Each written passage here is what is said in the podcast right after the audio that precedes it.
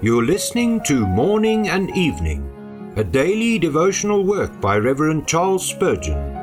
This reading is brought to you by the Spurgeon Study Bible, available in the original King James Version or the Christian Standard Bible at spurgeonstudybible.com. Good evening. Today is November the 3rd.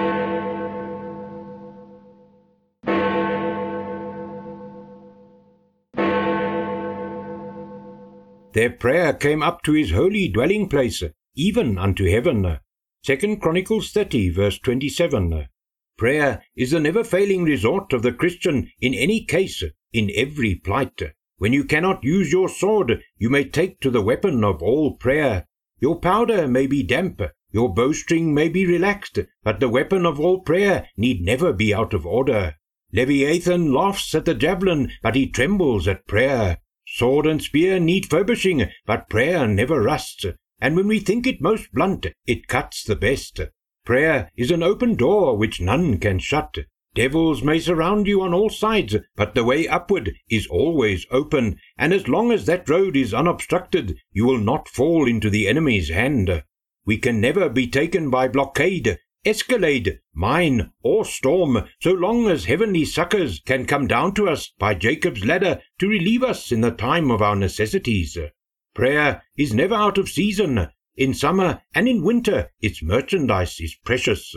Prayer gains audience with heaven in the dead of night, in the midst of business, in the heat of noonday, in the shades of evening in every condition, whether of poverty, or sickness, or obscurity, or slander, or doubt, your covenant God will welcome your prayer and answer it from his holy place.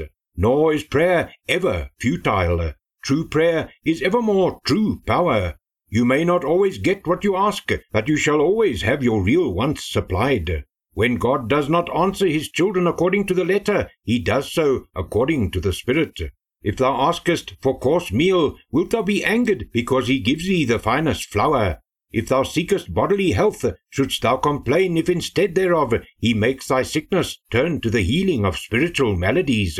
Is it not better to have the cross sanctified than removed?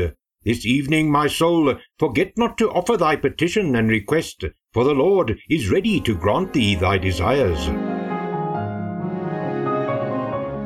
Beloved, Rest this night, knowing that neither death nor life, nor angels nor demons, nor powers nor things present or things to come, shall be able to separate us from the love of God, which is in Christ Jesus our Lord.